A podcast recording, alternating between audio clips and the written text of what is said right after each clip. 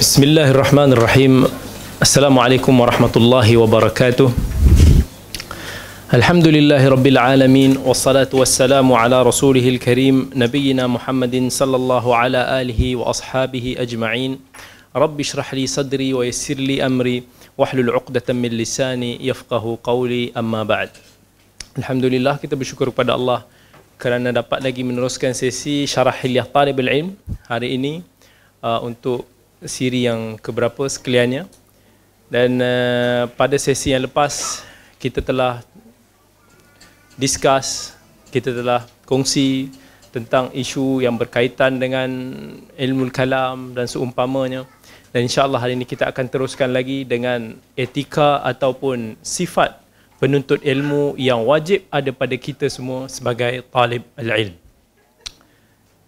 Siapa yang nak baca?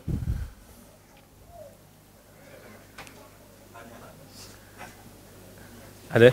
Saya Oh, baca. Masya Allah. Um, ke surat ke-30.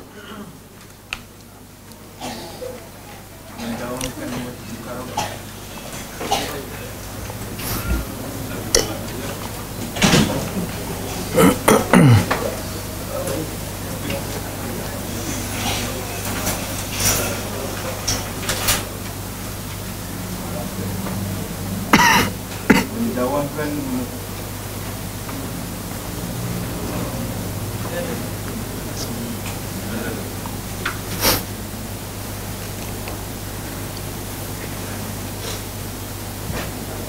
mendawamkan mukarabah murakabah hiasilah dirimu dengan selalu merasa diawasi Allah baik dalam keadaan tampak maupun maupun tersembunyi seraya berjalan menuju Tuhanmu di antara rasa khauf iaitu takut dan raja harap. Raja. roja harap. Kerana keduanya ibarat dua sayap burung bagi seorang mukmin. Menghadaplah kepada Allah secara utuh. Penuhilah hatimu dengan kecintaan kepadanya. Basahilah lisanmu dengan zikir kepadanya. Buatlah hatimu merasa senang bahagia dan tenteram dengan hukum-hukum dan hikmah Allah Subhanahu wa taala Dalam perenggan matan kali ini, muallif penulis rahimahullah telah highlight kepada kita satu sifat, satu perasaan yang perlu ada, wajib ada bagi setiap talibul ilm, bahkan setiap muslim secara umumnya yang perlu sentiasa kita awasi, kita beri perhatian dan perlu kita fikirkan dan perlu kita feel dan rasa iaitu kita sentiasa merasakan bahawa kita ni sentiasa di bawah peng- pengawasan Allah iaitu kita merasakan segala tindak tanduk kita segala perilaku kita Allah akan memperhatikan. Walaupun kita dalam keadaan bersendirian walaupun kita tersembunyi daripada kawan-kawan sahabat-sahabat orang yang yang kita sayangi tapi bila mana kita bersendirian dan kita menjauhi maksiat kerana Allah kerana kita sedar bahawa Allah sedang memerhatikan kita itu adalah satu sifat yang sangat tinggi. Iaitu definisi muraqabah iaitu pengawasan daripada Allah Azza wa Jal iaitu yang dimaksudkan dengan pengertian al-ihsan. Al-ihsan apakah itu al-ihsan? Ini adalah satu level yang mana seorang hamba itu merasakan bahawa Allah sentiasa memerhatikan segala tindak tanduk dia. Iaitu sebagaimana yang disabdakan daripada hadis Umar bin Al-Khattab radhiyallahu an ketika mana Umar berkata bainama nahnu julusun inda Rasulillah sallallahu alaihi wasallam ذات يوم إذ طلع علينا رجل شديد بياض الثياب شديد سواد الشعر لا يرى عليه أثر السفر ولا يعرفه منا أحد حتى جلس إلى النبي صلى الله عليه وسلم فأسند ركبتيه إلى ركبتيه ووضع كفيه على فخذيه yaitu ketika Umar bin Al-Khattab radhiyallahu an menceritakan bahawa satu hari kami melihat seorang lelaki datang berjumpa dengan Nabi sallallahu alaihi wasallam. Seorang lelaki yang kelihatan baju dia sangat putih. Terang benderang putih. Dan rambut dia sangat kehitam-hitaman. Dan kami tak nampak pula daripada dia punya penampilan dia tu, dia datang daripada jauh. Kalau orang tu sebagai seorang musafir, kami nampak, mesti dia bila datang daripada jauh, mungkin badan dia berdebu, mungkin baju dia nampak kotor, mungkin dia nampak penat, mungkin dia nampak compang camping. Tapi tak nampak. Laki ni nampak very smart. Baju dia sangat bersih, putih. Rambut dia kemas, hitam. Datang jumpa dengan Nabi, dengan selamanya datang dekat Nabi SAW, dia letak lutut dia dengan lutut Nabi SAW. Dan kemudian diletak tangan dia atas peha, kedua peha Nabi. Dia dah duduk dekat macam tu. Dia pun pegang peha Nabi SAW dan ditanyakan soalan kepada Nabi tentang al-iman, tentang eh, tentang Islam. Sampailah dia tanya kepada Nabi SAW, Akhbirni anil ihsan. Bagi tahu kepada aku apa yang dimaksudkan dengan pengertian ihsan. Maka Nabi sallallahu alaihi wasallam pun jawab, "An ta'budallaha ka'annaka tarah, fa in lam takun tarahu fa innahu yarak." Yaitu kalian menyembah Allah seolah-olah kamu melihatnya. Dan jika kamu tak merasakan sedemikian, kamu tak mampu melihatnya, maka kamu kena feel bahawa Allah itu memerhatikan kamu. Kita di dunia kita tak akan nampak Allah, definitely. Tetapi kita kena ingat walaupun kita tak nampak, kita akan tahu bahawa Allah sentiasa mengawasi kita. Sentiasa nampak. Walaupun kita dalam keadaan solo, kadang-kadang ada orang ni dia akan cuba untuk nak jaga diri dia. Depan orang, dia akan cuba kontrol. Ha, dia, dia, dia, dia jaga diri dia, jaga. Belakang orang, kadang-kadang dia tiba je, dia belasah je. Dia cakap sembrono ataupun kadang-kadang dia buat maksiat senyap-senyap. Kadang-kadang kita tak sedar Allah perhatikan kita kita tak tahu ini adalah konsep terbaik CCTV yang sepatutnya ada. Kalau hari ini penjenayah tahu dia nak masuk ke rumah orang, dia nak masuk ke mana-mana untuk nak buat satu jenayah dan dia tahu kamera CCTV uh, uh, tengok ambil dia, dia akan rasa takut tak nak buat jenayah tu. Dia akan rasa takut, dia akan risau sebab dia tahu ada yang memerhatikan, ada yang merakamkan perbuatan dia. Dan benda tu semua akan jadi bukti kalaulah dia ditangkap satu hari nanti. Maka kerana itu dia takut. Tetapi bila mana orang merasakan tak ada siapa-siapa yang memperhatikan dia, kerana itulah orang sanggup bertindak buat apa sahaja yang yang tanpa perasaan malu, tanpa merasa takut. Disebabkan kita tak rasa bahawa ada Allah di atas sana yang memerhatikan kita. Kalaulah kita faham Allah SWT sebut ya'lamu kha'inatal a'yun wa ma tukhfis sudur. Allah mengetahui walaupun kita mengerling curi melihat sesuatu benda yang maksiat kita tengok tiba-tiba ada perempuan cantik kan pop kita kita mengintai. Ataupun kita pakai spek hitam kita tengok orang lain tak nampak. Kelingan kita tu Allah tahu. Khianat mata tu semua Allah tahu. Wama tukhfis sudur. Dan apa sahaja yang kita sembunyikan dalam dada ni Allah akan tahu. Maka jangan berani nak cong Allah dalam bab tersebut Allah sebut lagi Inna Allah la yakhfa alaihi syai'un fil ardi wala fis sama. Allah bagi tahu tak ada apa-apa pun yang mampu tersembunyi daripada pengetahuan Allah. Baik apa-apa sahaja di bumi maupun di langit. Allah semua tahu. Kalaulah kita faham ayat-ayat sebegini, maka kita akan merasakan bahawa kita sentiasa dalam pengawasan Allah dan menyebabkan seorang penuntut ilmu tu dia tak akan cuba untuk nak rewang-rewang, dia tak akan cuba untuk nak terjebak dalam maksiat dan perumpamaan.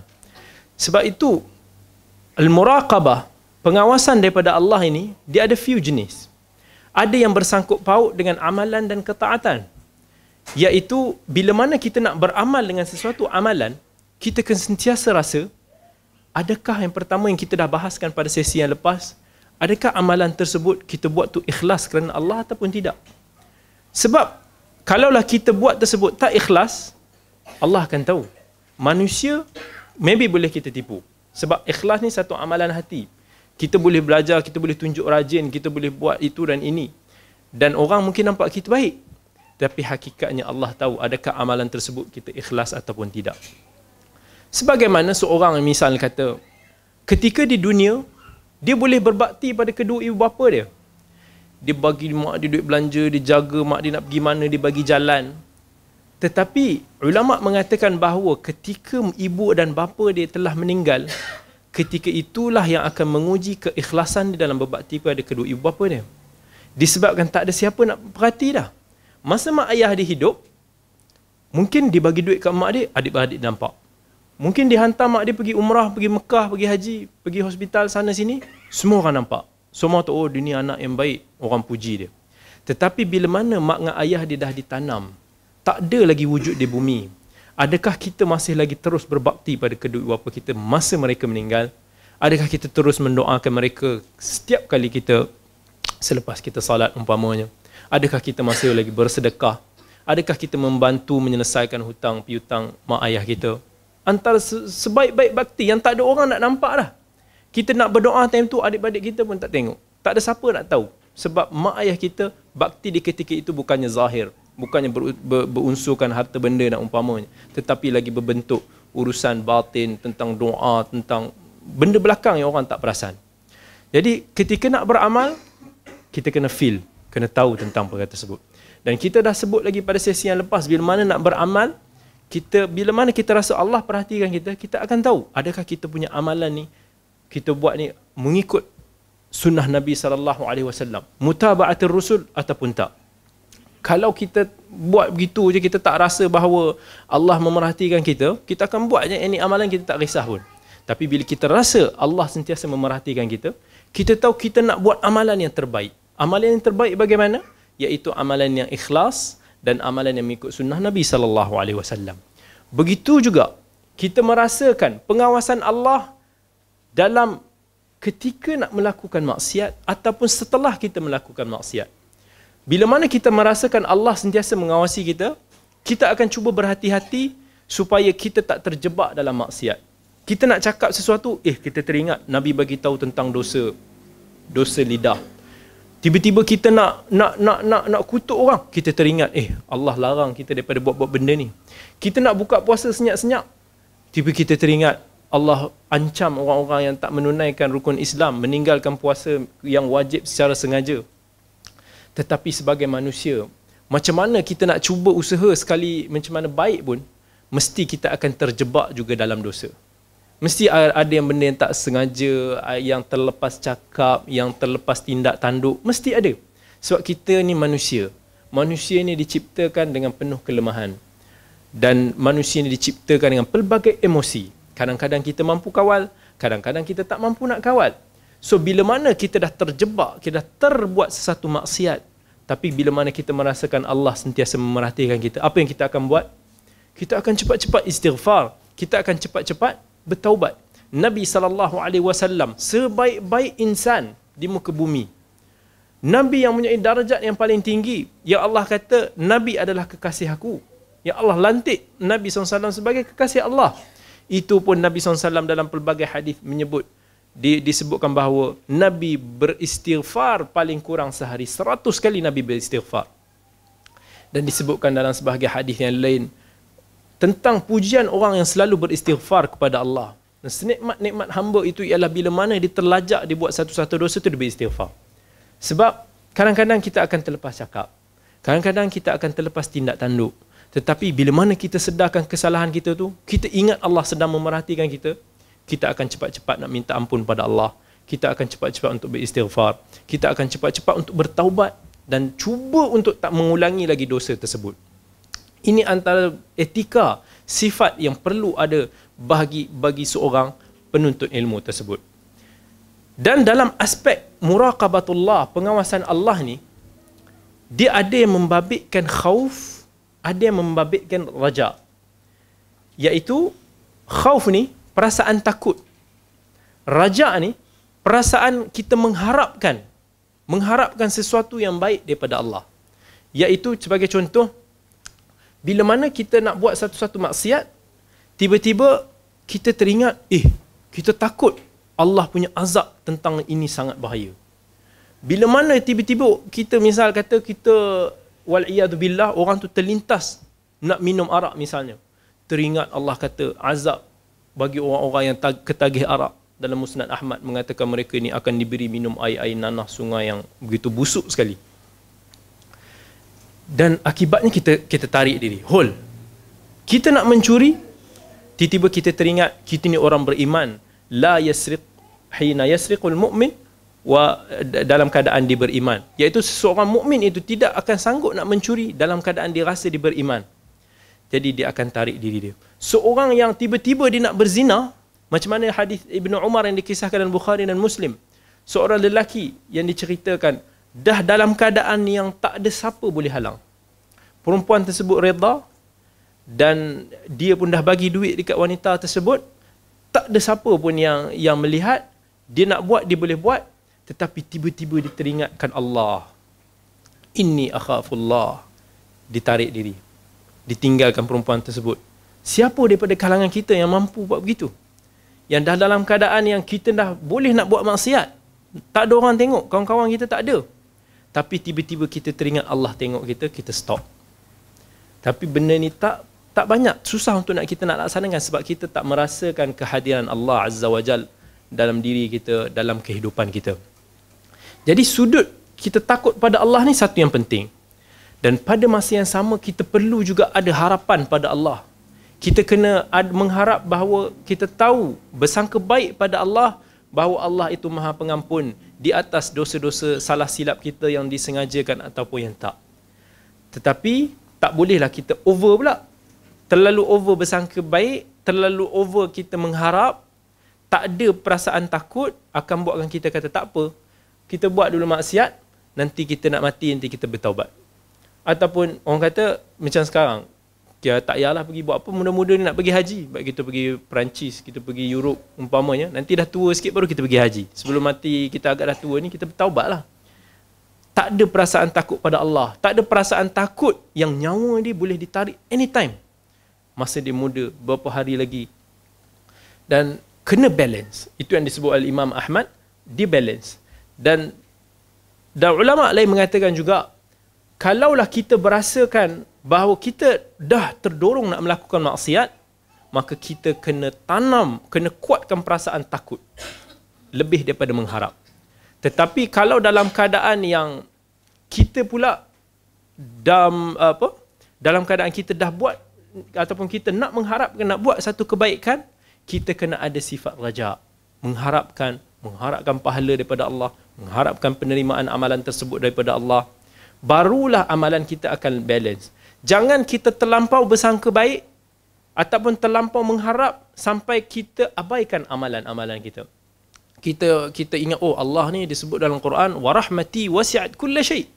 Sesungguhnya rahmat aku ni meliputi segalanya. Maksudnya kita akan hmm, aku buat dosa macam mana pun Allah akan ampunkan. Tak apalah aku nak berzina, Allah ampunkannya. Aku nak minum arak. Tak apalah Allah ampunkan. Aku nak mengumpat. Tak apa Allah akan ampunkan. Sebab kita tak ada perasaan takut.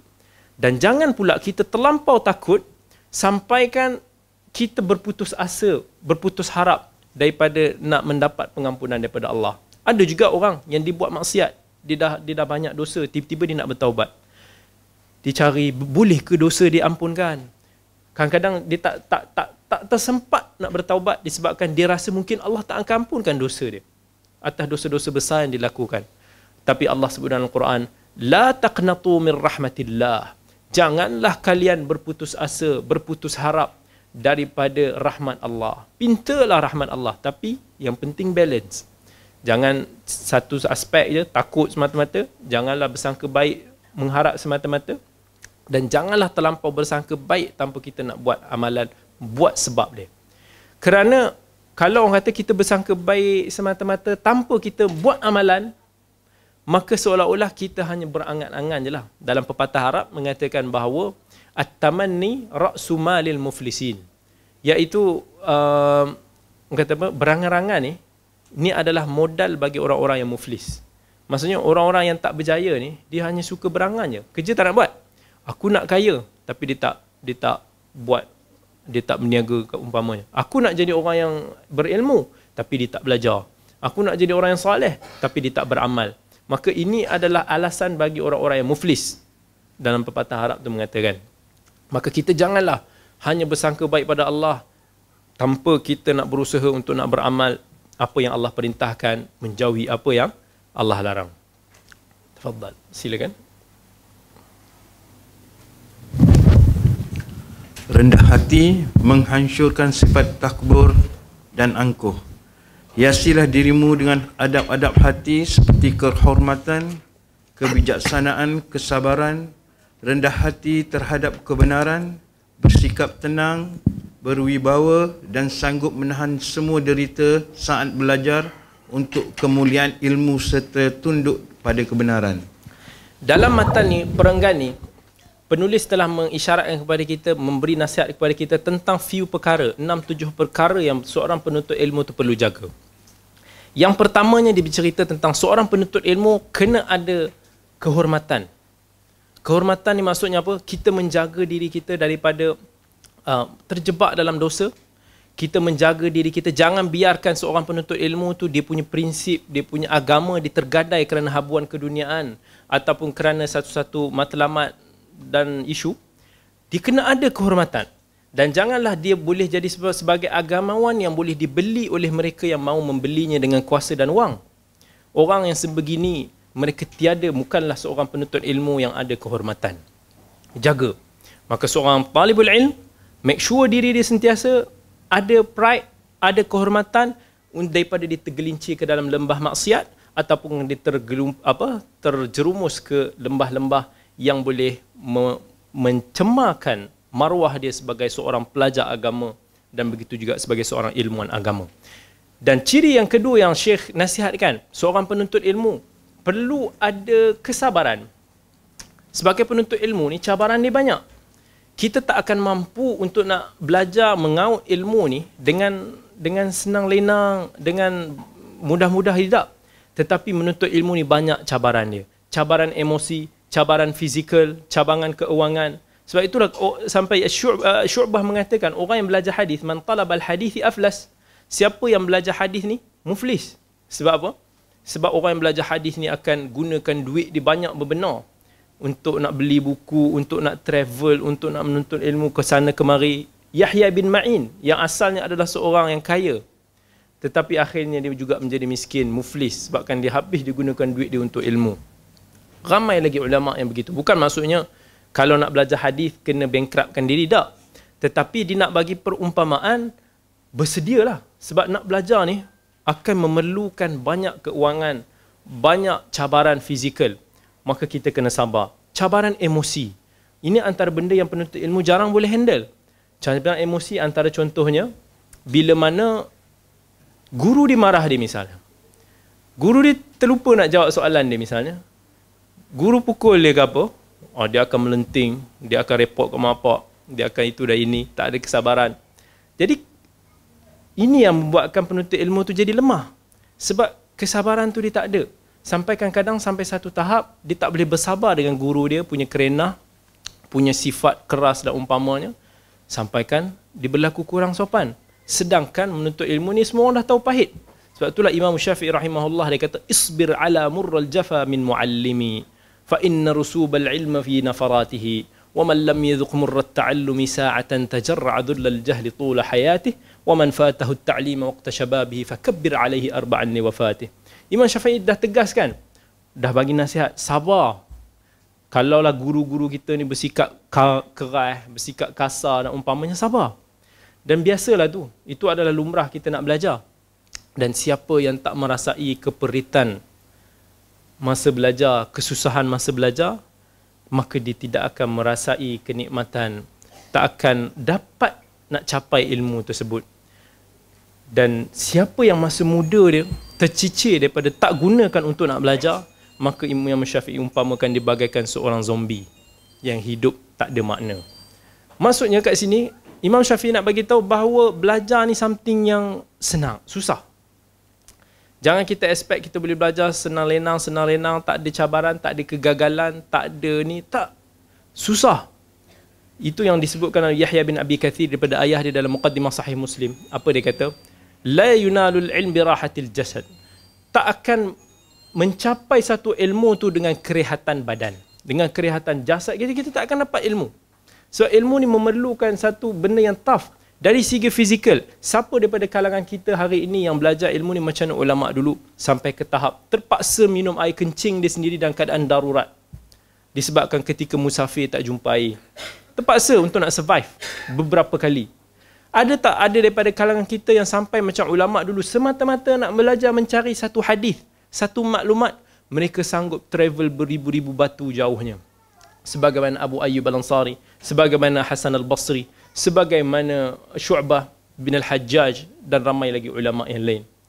Ada tak daripada kalangan kita hari ini yang sanggup nak berjalan kaki jauh beribu-ribu kilometer semata-mata untuk nak berjumpa dengan para masyayikh untuk nak mengutip ilmu yang ada?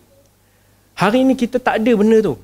Kita dah dimanjakan dengan kesenangan dan kemewahan. Sedikit kesusahan kita rasakan satu musibah dunia yang paling besar. Akibatnya kita berangan je lah nak jadi macam ulama dulu. Tetapi sebabkan usaha kita tak jadi, tak tak dapat sampai macam ulama dulu, maka itu yang anda kata kita sebutkan pepatah tadi bercita-cita berangan-rangan ni adalah modal bagi orang-orang yang muflis. Itu macam kita lah, seorang student yang sentiasa create alasan. Bila orang tanya, uh, dah baca belum? Dah ulang kaji belum yang ni? Oh tak sempat lah, sibuk lah. Bila orang kata memang tak ada masa ke? Ada tapi aku kena tidur. Masa ada tidur boleh, masa nak bermain boleh. Tetapi sedikit masa untuk nak selitkan kita nak ulang kaji, untuk nak kita baca. Sedangkan kita manusia ni sentiasa ada waktu. Takkanlah tak ada waktu langsung untuk nak kita misalnya nak mengulang Al-Quran, nak mengulang hadis. Ada masa kita pergi ke tempat kerja kita, kita pergi ke tempat misalnya tempat kelas kita belajar, naik bas ke umpama, mungkin 15 minit, 20 minit. Takkanlah kita nak drive saja je kita drive kosong tengok pemandangan yang sama hari-hari, jam hari-hari yang sama. Buang masa. 20 minit tersebut gunakan untuk kita nak ulang apa yang kita boleh ulang. Ulang Al-Quran kalau kita hafal, ulang hadis yang mana kita hafal ataupun anything yang kita ingat, kita nak ulang time tu, gunakan masa tu untuk nak mengulang pergi balik kita dapat dah mengulang berpuluh-puluh hadis mengulang bermuka-muka surat al-Quran ada sebenarnya kita ada masa cuma kita sentiasa cari alasan untuk nak me- membuang masa tersebut kita masa kita 10 minit 15 minit takkan tak ada langsung dalam masa satu hari mesti ada masa kita tunggu azan dan iqamah 15 20 minit masa yang kita ada kita boleh ulang kaji kita boleh membaca Quran, kita boleh membaca buku dan umpamanya. Banyak. Tetapi hari ini kita sentiasa create dan tak ada kesabaran dalam menuntut ilmu. Dan Syekh Abu uh, Syekh Bakar Abu Zaid nasihatkan lagi. Antaranya seorang penuntut ilmu ni perlu tenang. Cool yang disebut tadi. Tenang ni maksudnya don't rush. Jangan tergesa-gesa. Jangan kita fikir nak cepat dalam satu-satu isu sama ada kita sebagai penuntut ilmu ni kita rush kita terus nak jadi seorang ulama kita terus nak faham satu-satu masalah tersebut. Jangan. Kita baru belajar setahun. Kita baru belajar dua tahun. Kita baru belajar tiga tahun. Jauh lagi perjalanan kita. Jangan kita tengok dalam keadaan sekarang apa yang kita belajar ni. Kita bajet masa kita 15, 20, 30 tahun lagi akan datang kalau dipanjangkan umur.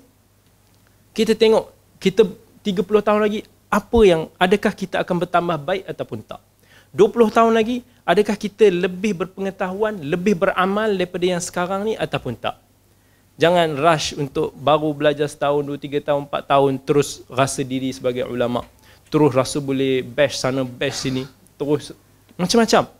Manusia ni Allah SWT sebut kanal insanu ajula. Sesungguhnya manusia ni memang sifat dia nature dia sentiasa tergesa-gesa dan bila mana tergesa-gesa banyaklah benda-benda yang kita buat telajak perahu yang tak boleh diundur dan akan buatkan kita sentiasa bertindak dan kemudian kita menyesal. Berapa banyak kita tengok misalnya isu-isu sebelum ni yang orang tergesa-gesa mengulas, orang tergesa-gesa nak mengkritik, orang tergesa-gesa nak menghentam. Dah few isu dah kot sebelum ni. Tapi masih kita tak ambil lagi pengajaran. Kita tuduh sana, tuduh sini, kutuk sana, kutuk sini. Tiba-tiba, rupanya bukan begitu maklumatnya dan benda tersebut kadang-kadang orang tu dah alamak aku dah tersilap. Tapi tak ambil intibar. Next issue masih lagi rush. Tak tak berhati-hati terima satu khabar. Sedangkan Allah dah sebut dalam Quran ya ayyuhalladzina amanu in ja'akum fasiqun binaba'in fatabayyanu an tusibu qauman bijahalah fatusbihu ala ma fa'altum nadimin. Kalaulah kita sampai ke apa-apa satu berita tu fatabayyanu check dulu teliti dulu. Betul ke tak? Macam mana implikasi dia Janganlah Allah sebut, janganlah sampai satu tahap yang kamu tergesa-gesa nak buat benda tu, akhirnya kelak kamu akan menyesal. dan itulah sifat manusia. Tapi Nabi SAW sebut dalam hadis Abi Ya'la sesungguhnya at-ta'anni minallah wal ajalatu minasyaitan.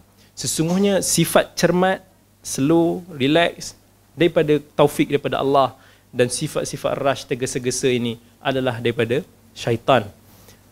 Hati maka kecuali dalam isu yang baik yes kita bersegera dalam isu nak nak rushing nak buat sedekah let's do it dalam isu nak pergi ke kelas, nak belajar, kita rush. Itu benda yang baik, boleh. Allah sebut Quran, "Wasari'u ila maghfiratin min rabbikum." Orang-orang yang wahai orang-orang yang beriman, yang ciri-ciri orang yang bertakwa ni, mereka ni adalah Allah seru supaya mereka cepat. Cepat nak memohon pengampunan daripada Allah. Benda-benda yang baik kita boleh buat cepat. Tetapi benda-benda selain daripada tu teliti dulu, cermat. Seorang penuntut ilmu yang bijaksana tak boleh tergesa-gesa. Dan Syekh Bakar juga menasihatkan bagi seorang penuntut ilmu kena bijak. Bijak. Masuk bijak ni kita kena smart lah. Kita kena, kena tahu kondisi diri kita macam mana. Macam mana kita nak atur kehidupan kita. Macam mana kita nak belajar. Macam mana cara terbaik untuk kita nak faham. Macam mana cara yang paling mudah untuk nak kita hafal. Setiap orang berbeza-beza. Ada orang dia boleh hafal cepat. Ada orang dia hafal lambat tapi dia boleh ingat lama. Ada orang hafal cepat tapi mudah terbang. Ada orang dia mudah hafal dalam keadaan dia berjalan-jalan. Ada orang tak. Setiap orang berbeza-beza. Saya kalau nak mudah ingat, saya suka hafal sambil makan kuaci. Ha, tu itu lah. Sebab saya pun tak tahu nak explain benda tu bagikan kita something concentration dan apa satu entah dia menggerakkan enjin kepala tu laju. Tapi kalau kita duduk saja nak ingat nak hafal, Oh, kadang-kadang terbang ke mana-mana lah. Ha, jadi itu caranya. Dan antaranya, kalau saya nak hafal, mungkin saya suka baring. Bila saya baring, benda tu laju pula ingat. Berbeza dengan kita duduk. Jadi different orang, different method, different cara. Mungkin macam saya, sebelum subuh, kalau kita boleh bangun, time tu kita spend untuk nak hafal, time tu kita spend nak ni. Masa tu rasa boleh serap 5 4 apa 5 6 kali ganda. Lebih laju daripada masa-masa yang lain. So everyone different. Mungkin mungkin ada orang dia kata saya ni kalau hafal saya suka diam ah. Tak boleh siapa-siapa bising. Kalau dia terdengar suara orang, dia susah nak hafal. Tapi ada orang tak. Kalau saya lagi bising lagi mudah ingat. Uh, so dia dia dia berbeza. Kita cari cara yang paling membantu kita untuk nak menghafal, untuk nak memahami, untuk nak mutalaah, mudzakarah tentang majlis-majlis ilmu. Cari masing-masing lain point, lain apa point yang kuat masing-masing lain kelemahan. So kita kena bijak. Dan poin yang seterusnya Syekh Bakar menasihatkan sebagai seorang penuntut ilmu supaya sentiasa merendah diri. Dan itu insya-Allah dia akan bahaskan dalam matan yang seterusnya. Boleh baca?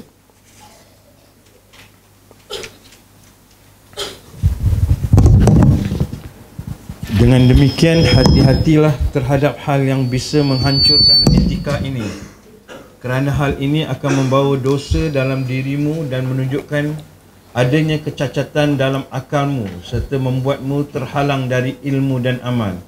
Hindarilah sikap, sikap angkuh kerana ia adalah sifat munafik dan takabur.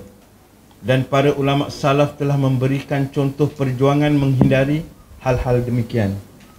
Ah, ini satu benda yang sangat besar yang perlu wajib ada pada seorang penuntut ilmu, seorang ilmuwan agama dan uh, muslim umumnya lah. Iaitu seorang yang belajar ilmu agama ni jangan ada perasaan angkuh. Kena sentiasa tawaduk, merendah diri. Sentiasa merasakan dia ni masih tak cukup lagi. Dan itulah sebab kita belajar.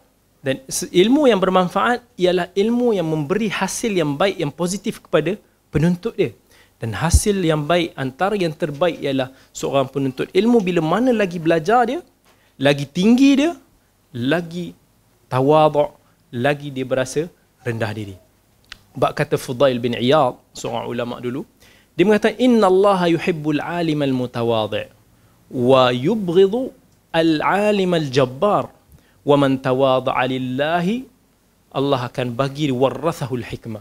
Dia kata sesungguhnya Allah mencintai seorang penuntut ilmu yang merendah diri dan Allah murka bagi seorang penuntut ilmu yang angkuh. dan barang siapa yang merendah diri tawadha lillah Allah akan memberi kurniaan kepada dia berupa hikmah kebijaksanaan segala kebaikan yang ada itu peranan kita sebagai penuntut ilmu. Jangan kita meninggi diri. Bab kata ulama dia membuat satu pepatah jangan kita jadi seperti asap. Bila mana asap tu makin meninggi lama-lama hilang ke atas ni. Maksudnya kita ni show off je lah. Kita ni tin kosong. Maksudnya tin kosong ni kita suka ada title ada jawatan ada pujian ada itu dan ini. Tapi hakikat diri kita tahu betapa jahilnya diri kita betapa kosongnya jiwa kita betapa kosongnya dada-dada kita daripada ilmu Allah yang tahu. Dan diri kita sendiri tahu tentang tu. Kita tak mau. Kita tak mau jadi seorang penuntut ilmu yang show off show off seperti Abu Jahal. Abu Jahal ni karakter dia kalau kita baca sirah Nabi SAW kita akan tahu Abu Jahal ni antara orang yang paling kuat musuh Nabi. Paling nampak macam paling gedebe, paling backing, paling nak nak tunjuk power, dia yang paling nak tunjuk dia pemimpin kaum Quraisy, apa-apa perancangan mesti dia jadi kepala. Dia nak jadi leader. Tapi hakikatnya dia adalah seorang pengecut. Dia adalah seorang yang tak berani pun. Orang yang senyap kadang-kadang dia tu lebih singa. Tetapi orang yang bising macam Abu Jahal ni, yang asyik duk cabar Nabi caci Nabi apa serang Nabi umpama ini kosong je bila mana dia, Abu Jahal satu tahap pukul Nabi wasallam dengan batu di Bukit Safa sampai Nabi berdarah seorang wanita nampak Abu Jahal punya tindakan lari berjumpa dengan Nabi eh, lari nak cari pertolongan sampai diternampak Hamzah bin Abdul Muttalib bapa saudara Nabi sallallahu alaihi wasallam balik daripada berburu tengah naik kuda bawa anak panah. Dia beritahu Hamzah, Hamzah, anak saudara kamu tengah kena pukul dengan Abu Jahal. Hamzah datang. Walaupun Hamzah ni orang yang muda, datang, jumpa dengan Abu Jahal. Abu Jahal nampak Hamzah, walaupun dia dia dok claim dia ketua pemimpin banking semuanya, nampak Hamzah dia, dia takut. Hamzah apa lagi lah, dia kata kamu berani pukul Nabi sedangkan aku berada dalam agama dia. Padahal Hamzah tak masuk Islam lagi. Tapi sebabkan dia nak protect Nabi, dia tercakap dia termasuk Islam. Pam, dia pukul balik Abu Jahal dengan busuk panah dia. Sampaikan Abu Jahal terjatuh-jatuh berdarah, kaum dia pun datang nak bergaduh dengan dengan Hamzah bin Abdul Muttalib. Tapi at least akhirnya Abu Jahal pun surrender. Dia kata, eh, dah biar-biarkan dia sebab aku yang start pukul Nabi dulu. Cakap kosong. Dia hanya tahu bising. Tapi bila dia kena, dia tak berani. Bila mana Umar bin Al-Khattab masuk Islam. Apa yang Umar buat? Dia cari orang yang paling kuat memusuhi Nabi. Dan dia fikir Abu Jahal lah. Dia pergi kat rumah Abu Jahal. Ketuk. Ya Abal Hakam. Keluar. Abu Jahal pun keluar. Oh ya, ya benar Khattab. Dia pun ingat Umar ni masih geng dia lagi. Ah, ya ada apa? Umar dengan selamba. Dia nak declare, aku sekarang ni dah masuk agama Islam. So dia nak kata, be careful lah. So Abu Jahal terkejut selama ni kalau Abu Jahal tahu ada siapa-siapa yang masuk Islam, dia lah kepala yang duk serang, duk seksa, duk, duk buat plot perancangan nak umpama. Tapi bila mana Umar dengan beraninya mengaku, declare dia masuk Islam depan muka pintu dia. Tak berani buat apa? Hempas pintu dia. Cakap kosong. Kita tak mau jadi macam Abu Jahal. Hanya bising kat luar. Ting, ting, ting. Tapi dalam kosong. Pengecut. Kita tak mau jadi penuntut ilmu yang nampak macam power kat luar. Tapi hakikatnya kita ni jahil. Hakikatnya kita penuh dengan masalah dan kelemahan. Jauh. Jangan tergesa-gesa jadi seorang penuntut ilmu. Kita baru belajar berapa, berapa kerat, berapa isu, berapa tahun. Tiba-tiba kita nak menjorai segala-segala isu. Bak kata Umar bin Al-Khattab, Tafakkahu qabla an tasudu. Belajar sungguh-sungguh. Faham betul-betul ilmu agama ni sebelum kamu nak jadi leader, sebelum kamu nak jadi jago dalam mana-mana area sekalipun, belajar dulu. Nak tafakuh ni, ambil masa yang begitu lama. Bukannya belajar 20-30 minit ataupun berapa tahun, dah boleh dah boleh jadi faqih, tidak. Ambil masa mungkin berpuluh-puluh tahun. Nak menguasai sesuatu isu dan sesuatu bidang. Itulah yang menyebabkan kita tengok banyak hari ini penuntut ilmu yang terjebak dalam kita dah bahaskan isu-isu tubuliyat yang sebelum ni kita dah banyak banyak juga penuntut-penuntut ilmu bergaduh sesama sendiri Sebab angkuh dengan tempat dia belajar, dengan cara yang dia belajar dan start berasa ujub. Ujub ni apa? Ujub ni perasaan kagum dengan diri sendiri. Cara aku belajar terbaik. Tempat aku belajar the best in the world. Kamu punya cara tak bagus. Seseorang tu berbangga dengan tempat belajar. Gaduh lah. Kamu ni belajar macam mana? Eh, belajar PhD bukan cara yang betul untuk nak belajar. Orang yang contohnya ada mungkin mungkin segelintir duduk bergaduh gitu lah. Tempat aku yang terbaik, ni tak, ni belajar, aku talaki, kamu tak talaki. Aku ada few ribu sanat, aku ada tak ada sanat. Aku... Bergaduh. Sebab-sebab yang langsung tak memberi, orang kata yang bukan menunjukkan aras kita sebagai penuntut ilmu. Itu itu sangat dikesan banyak kita boleh jumpa. Saya dulu masa pernah duduk dengan kawan-kawan, few kawan-kawan. Masa tu kita buat macam reunion dengan few kawan-kawan lama yang rata-rata dia orang dah belajar di Jordan, ada yang belajar di Mesir, ada yang di Syria. Lepas habis main bola tu, dia orang duduk dekat kedai warung apa nak minum. Masuk maghrib. Kita ajak solat, tak ada siapa yang bangun. Sebelum maghrib tu, semua nak bergaduh, eh kat Syria bagi banyak ulama. Tempat aku belajar tu lah. Eh dok, Mesir lagi masya-Allah ada banyak ulama. Yang belajar kat Jordan kata kita kita tempat kita yang terbaik. Ulama kita ada universiti sekian sekian sekian, kita ada ni ni ni ni ni. Duk gaduh. Cerita berbangga dengan tempat sendiri belajar. Masuk maghrib, saya ajak pergi solat, tak ada orang nak bangun. Semua tengok tepi kanan kiri, kawan tak ada bangun. Malu nak bangun. Kita pergi solat. Dah balik. Eh, maghrib dah ni. Dah nak pukul 8 lah. Buat-buat tak tahu je. Sampailah datang lepas. Habis. Sampai masuk waktu isyak. Padahal semua duduk bergaduh. Tempat aku yang terbaik. Tempat aku yang paling ramai ulama. Apa gunanya?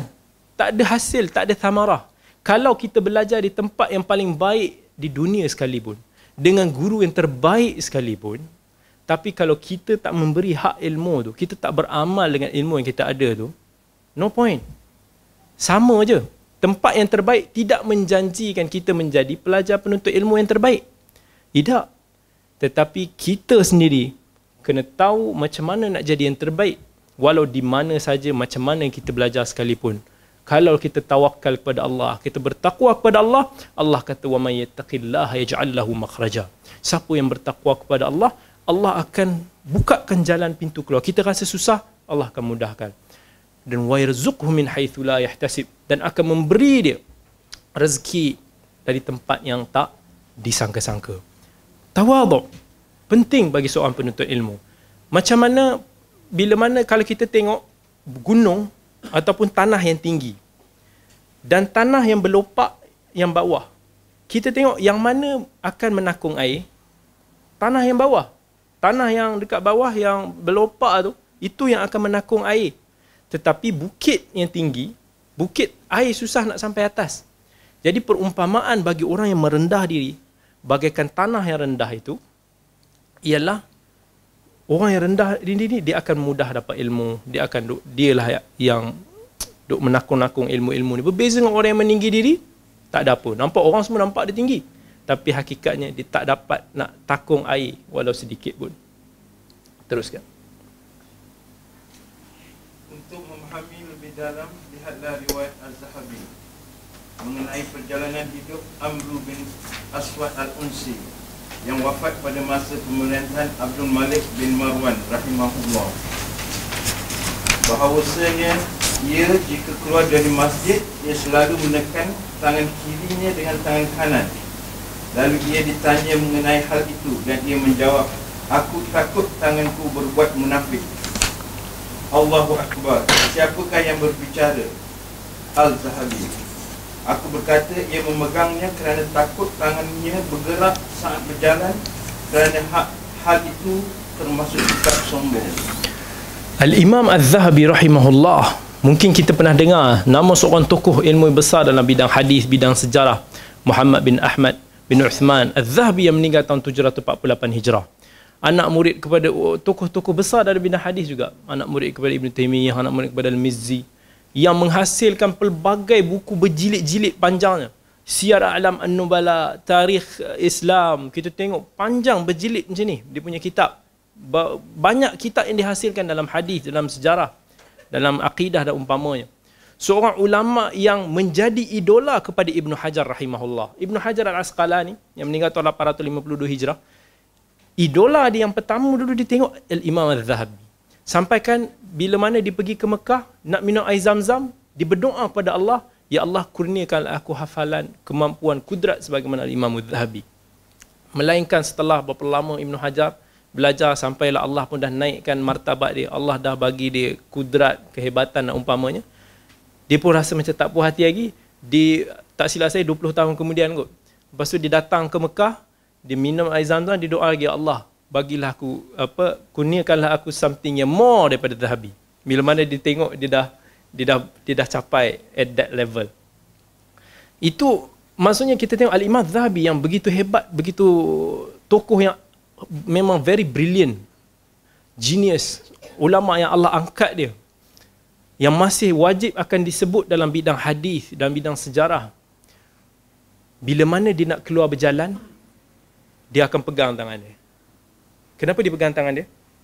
Sebab dia kata, dia risau tangan dia berayun-ayun berjalan tu macam mana gaya orang bongkak angku. Kan orang kalau rasa dia nak nak nak bongkak sikit jalan macam tu kan. Jalan macam tu. Kalau orang tu rasa badan dia dah sadu sikit ke apa, jalan tangan mesti buka. Jalan macam tu. Jadi dia tak nak dia takut dia terjalan gupa tu. So dia pun dia pun cerita sampai Az-Zahabi tahan tangan dia supaya tangan dia di jalan tu tak nampak berayun. So di jalan macam tu nampaklah macam ne, macam uh, macam kira baik je kan. Lurus je.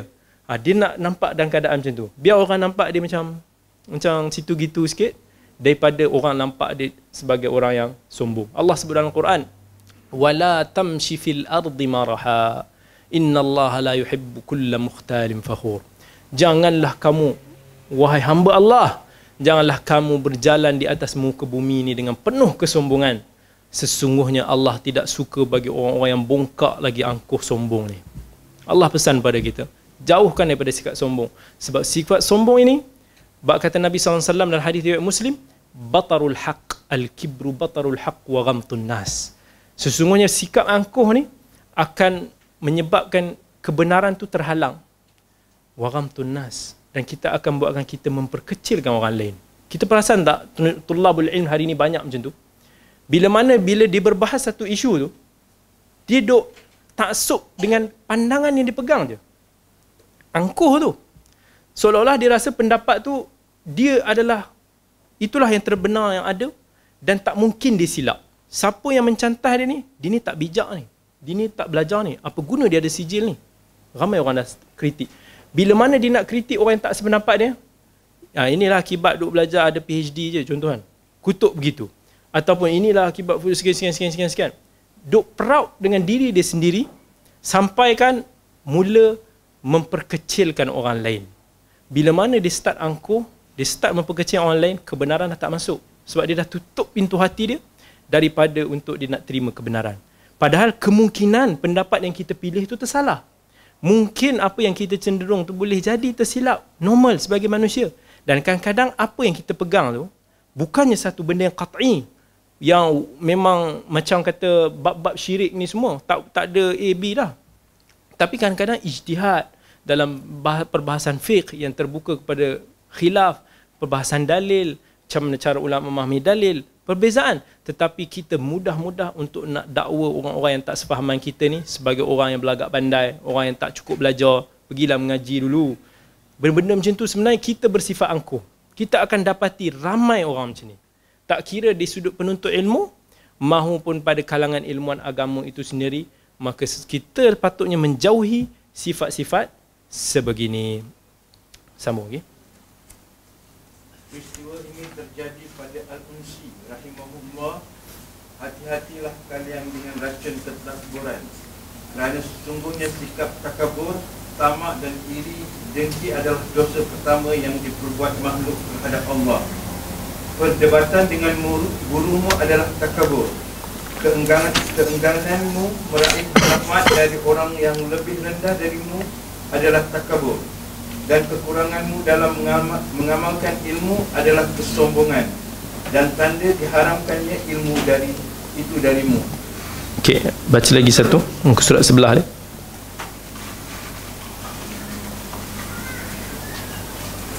Maka konsekuensinya semoga Allah merahmatimu untuk selalu menjejak bumi, merendahkan dirimu sendiri, menahannya agar tidak mendekati sikap takabur, ingin popular, sombong, tunjuk, dan berbagai jenis hal yang merosakkan ilmu, menghilangkan wibawanya, memadamkan cahayanya. Setiap kali bertambah ilmu atau keluhuran dalam kedudukan, masa konsekuenlah dengan hal itu Nescaya kamu akan meraih kebahagiaan yang agung Dan kedudukan yang membuat iri semua manusia Dari Abdullah bin Ahmad menyebut riwayat dalam kutub Al-Sittah Bakar bin Abdullah Amuzani rahimahullah ia berkata, aku mendengar seorang manusia yang meriwayatkan hadis dari bapakku bahawa ia berwukuf di Arafah. Lalu hatinya menjadi sedih dan berkata, Seandainya aku tidak berada di tengah-tengah mereka Nescaya mereka akan diampuni Allah Riwayat ini dikeluarkan Al-Zahabi. Kemudian dia berkata Aku berkata Demikianlah semestinya seorang hamba Ia harus menganggap remeh dirinya sendiri Syekh Bakar bin Zaid Dalam menutup tentang bab Merendah diri Syekh menyebut bahawa dosa yang pertama yang jadi di atas muka bumi ini ialah angkuh, sombong. Yang mana ketika Allah sebut dalam Quran, Allah kisahkan nak mencipta Nabi Adam alaihi salam. Wa idh qala rabbuka lil malaikati inni ja'ilun fil ardi khalifah. Ketika Allah bagi tahu kami nak menjadikan khalifah di muka bumi ini. Maka malaikat pun question lah. Qalu ataj'alu fiha man yufsidu, man yufsidu fiha wa yasfiku ad-dima' wa nahnu nusabbihu bihamdika wa nuqaddisu lak. Malaikat pun tanya, adakah kamu nak menciptakan seorang makhluk yang akan membuat kerosakan di bumi, menumpahkan darah? Sedangkan kami di sini ada untuk nak sentiasa bertasbih kepadamu, Ya Allah. Dan Allah akhirnya perintahkan, wa idh qulna lil malaikati isjudu li adam fasajadu illa iblis aba wastakbara wa kana minal kafirin.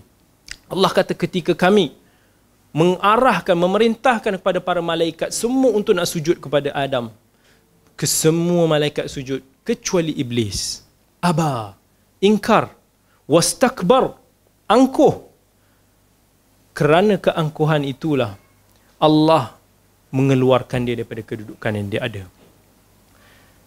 Bila mana iblis la'natullahi alaih mengatakan ana khairum minhu khalaqtani min narin wa khalaqtahu min tin bila mana iblis kata ya Allah kenapa engkau suruh aku sujud pada dia sedangkan engkau telah menciptakan aku daripada api? Yang bagi dia dia rasa itu lebih mulia dari segi logik dia. Wa khalaqtahu min tin sedangkan kau ciptakan Adam ni hanya daripada tanah kenapa aku yang lebih mulia ni nak kena bersujud pada dia? Tell me why? Itu keangkuhan. Iblis laknatullahi alaih dan akhirnya iblis dilaknat oleh Allah. Dan Allah kata qala khruj minha fa innaka rajim. Keluarlah engkau sesungguhnya engkau direjam itulah iblis. Dosa yang pertama yang terjadi dalam sejarah manusia iaitu dosa sombong dosa angkuh. Itu yang bila kita tengok kita tahu tentang itu adalah sifat iblis maka itulah sepatutnya perkara pertama kita jauh. Kerana sifat angkuh ni ada benda yang menyebabkan kita kufur. Wal iyad billah. Bila mana kita angkuh dengan Allah kerek dengan Allah macam mana Firaun? Firaun apa kata Firaun ana rabbukumul a'la. Aku adalah tuhan kamu yang tertinggi. Bila mana Nabi Musa alaihi salam dakwa seru dia dakwah dia untuk nak menyembah Allah dia kata bahkan akulah tuhan kalian yang tertinggi. Kita tengok kesombongan Namrud ketika mana Nabi Ibrahim alaihi salam sebut alam tara ila alladhi haja Ibrahim fi rabbi dia kata sampai dia kata qala rabbi yuhyi wa yumit sesungguhnya Tuhan aku ni menghidupkan dan mematikan. Tapi Namrud kata apa? Qala ana uhyi wa umit kamu kata Allah hidup dan mematikan? Aku kata aku pun mampu untuk nak menghidupkan dan mematikan orang. Takabur angkuh. Bila mana angkuh dengan Allah dia akan menyebabkan kita kufur. Dan ada juga banyak daripada kalangan angkuh ini overallnya adalah bersikap fasik yang akan membawa kita ke arah kefasikan, dosa yang besar. Dan itu adalah sebahagian daripada ciri-ciri orang yang munafik. Bila mana kita bersikap angkuh. Dan kalau kita tengok lagi, antara sikap angkuh yang disebut oleh Syekh Bakar Abu Zaid, bila mengatakan bahawa kita tak mau belajar daripada orang yang kita rasakan lebih rendah kedudukan daripada kita. Orang tua tak nak belajar daripada orang muda. Orang yang ulama dah besar, dia mungkin malu nak ambil faedah daripada murid-murid dia itu adalah sebahagian daripada sifat angkuh. Saya teringat bila sebut pasal ni, saya dulu ada seorang guru yang saya belajar bab ni tentang tu daripada dia, karakter dia. Nama dia tak silap saya Syekh Abdullah Al-Barqi. Dia mengajar kami usul fiqh. Seorang syekh yang Masya Allah, Masya Allah alim. Dia mengajar cakap laju betul. Susah nak faham dia cakap. Lepas tu, tapi bila dia cerita, dia disebutkan faedah-faedah yang kita kita macam pelik di mana-mana dia dapat faedah. Bila kita tanya, dia kata, "Dok, aku dapat faedah ni daripada buku buku budak-budak anak aku tu. Aku ternampak dia baca, aku baca buku tu tiba-tiba aku ter, terjumpa faedah-faedah yang tersembunyi di sebalik buku kanak-kanak." Kadang kita ni dah besar, kita rasa alamak buku budak-budak ni apa lah faedahnya. Tetapi orang yang bijak kadang-kadang di sebalik buku kanak-kanak tu dia boleh jumpa faedah-faedah yang kita tak sangka-sangka. Dan uh, antara lagi kalaulah orang yang kita orang yang dah berilmu ni tak sanggup merendah diri nak contoh bila mana pelajar dia menegur kesilapan dia. Dia tak boleh nak terima angkuh. Imam Bukhari rahimahullah umur dia 10 tahun 11 tahun. Masa dia mengaji hadis dengan seorang ulama ad-dakhil. Syekh ad-dakhil dia mengajar hadis. Syekh ad-dakhil dia kata apa? Dia pun baca satu hadis haddatsana Sufyan daripada Abu Zubair daripada Ibrahim Tiba-tiba Al-Imam Bukhari kata stop stop. Dia kata kat guru dia salah. Sebenarnya bukan Abu Zubair daripada Ibrahim tetapi sebenarnya perawi itu adalah Az-Zubair bin Adi. Uh, Syekh macam terkeliru sikit. Dia baru 11 tahun. Jadi Syekh ni tak ada pula dia kata eh kau budak-budak diamlah. Ataupun kau tahu apa? Aku dah lama belajar. Tak. Dia kata sat. Dia pergi ambil buku dia balik, dia check buka buka buka buka buka semak. Tengok-tengok betul. Apa yang Bukhari itu sebut betul. Sebab Bukhari kata Zubair bin Adi yang riwayat daripada Ibrahim. Abu Zubair tak riwayat daripada Ibrahim. Akhirnya guru tu mengaku dan dia betulkan dia betulkan kesalahannya. Seorang kanak-kanak murid dia membetulkan. Kita hari ni nak terima tu susah malu. Kalau budak kecil tegur kita. Tapi orang yang berilmu, yang mutawadhi, yang ada sifat rendah diri, dia tak akan malu untuk nak ambil faedah daripada siapa sahaja. Baik orang tu lebih tinggi daripada dia ataupun lebih rendahkan dia, dia akan sentiasa bertanya. Sebab sifat angkuh ni akan buatkan kita jahil. Bak kata uh, sama ulama disebutkan dalam syair dia. Uh, laisa uh, dia kata astulus sual laisa tulus suali syifa al-ama dia, dia nak bagi tahu bahawa sesungguhnya kita diam tak nak bertanya ni bukanlah ni adalah bukanlah something yang good ubat untuk nak kita atasi kejahilan. Wa inna ma tulus sukuti dia kata inna ma tulus sukuti dia kata tapi kalaulah kita berterusan mendiamkan diri di atas kejahilan yang kita ada tu itulah yang akan menyebabkan kita buta. Maksudnya innama tamamul ama tulus sukuti alal jahli. Sesungguhnya kebutaan itu hasil daripada kita berdiam diri daripada kita nak bertanya.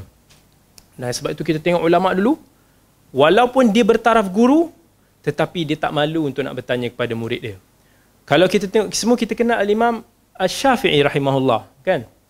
Al-imam Asy-Syafi'i tokoh besar dalam bidang mazhab Syafi'i dalam bidang fiqh dalam bidang hadis tetapi murid dia Al-Humaidi yang terkenal ada kitab Musnad Al-Humaidi dia bagi tahu kalau kami keluar bermusafir Imam Syafi'i selalu je tanya kat Humaidi tentang hadis walaupun Syafi'i ini adalah seorang imam, seorang guru kepada dia tapi dia tak malu-malu nak tanya. Al-Imam Syafi'i tak malu nak ambil faedah daripada Imam Ahmad. Imam Ahmad ada murid dia. Tapi dia tak malu tanya ke Ahmad dalam bab hadis sebab dia kata ya Ahmad Ya Abu Abdullah, sesungguhnya kamu lebih mengetahui, lebih alim daripada aku dalam bidang hadis. Maka Imam Ahmad kata, aku pun belajar daripada Syafi'i tentang fiqh dan Imam Syafi'i belajar daripada aku tentang hadis. Kalau kita tengok lagi, Al-Imam Al-Bukhari. Al-Imam Bukhari, antara murid dia, Al-Imam Tirmidhi yang pengarang kitab Sunan. At-Tirmidhi adalah anak murid Imam Bukhari. Banyak soalan-soalan yang Tirmidhi tanya daripada Al-Bukhari. Tetapi ada juga hadis-hadis yang Bukhari riwayat daripada anak murid dia sendiri.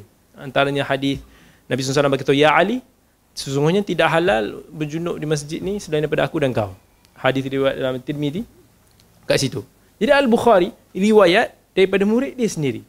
Ini adalah satu lambang rendah diri daripada kalangan para ulama yang mereka dalam bab ini mereka ambil faedah daripada kisah Nabi Musa alaihi salam dalam suratul Kahf ketika Nabi SAW bertemu dengan Khidr. Yang yang lebih rendah kedudukan daripada Nabi Musa alaihi salam. Siapa tak kenal Nabi Musa? seorang nabi ulul azm. Seorang nabi yang tinggi kedudukan. Kalimullah. Yang bercakap dengan Allah. Tetapi bila mana dijumpa dengan Khidr dia kata hal attabi'uka ala an tu'allimani mimma 'allimta rushda? Boleh tak aku nak follow engkau supaya kamu dapat ajar aku something? Ima, uh, Nabiullah Nabi Musa alaihi salam sanggup bertanya kepada Nabi Khidr. Nabi Sulaiman. Seorang nabi yang dikurniakan segala kekuasaan. Bukan setakat nabi tapi raja yang menguasai jin yang menguasai pelbagai keajaiban mukjizat di dunia ni. Tetapi bila mana setelah istana yang dibawakan muncul di hadapan Balqis sampaikan dia pun kata hadza min fadli rabbi liyabluwani ashkuru am akfur dia tak kata tengok aku power aku boleh buatkan istana ni muncul depan engkau daripada jauh. Tak. Dia kata sesungguhnya ini adalah kelebihan yang Tuhanku beri kepada aku untuk nak menguji aku. Adakah aku bersyukur ataupun aku kufur. Maka kita sebagai penuntut ilmu kena ikut contoh-contoh mereka ini orang yang jauh lebih mulia daripada kita, jauh lebih tinggi kedudukan daripada kita di sisi Allah. Dan kita perlu ada sifat tawaduk dalam diri kita. Dan itu adalah sebaik-baik perhiasan buat talibul ilm. Insyaallah kita akan sambung lagi uh, sesi pada sesi yang akan datang. Aqulu qawli hadha wa astaghfirullah alazim li wa lakum. Wassalamu alaikum warahmatullahi wabarakatuh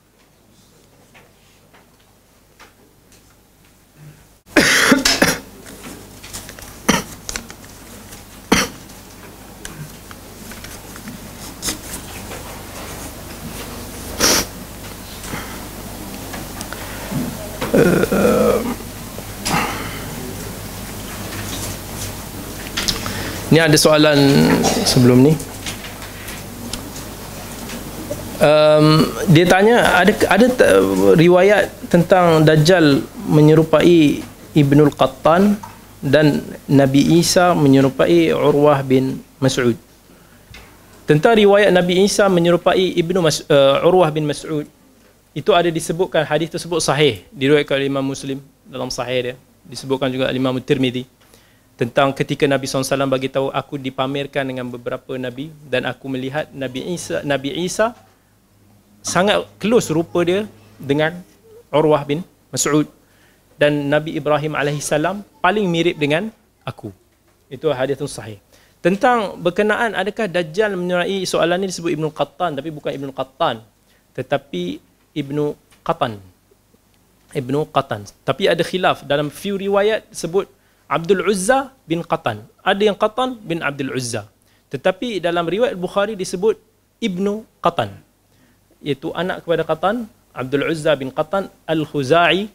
Di, uh, riwayat ini ada sebutkan bahawa ketika Nabi SAW mimpi melihat Nabi Isa dan di belakangnya ada Dajjal.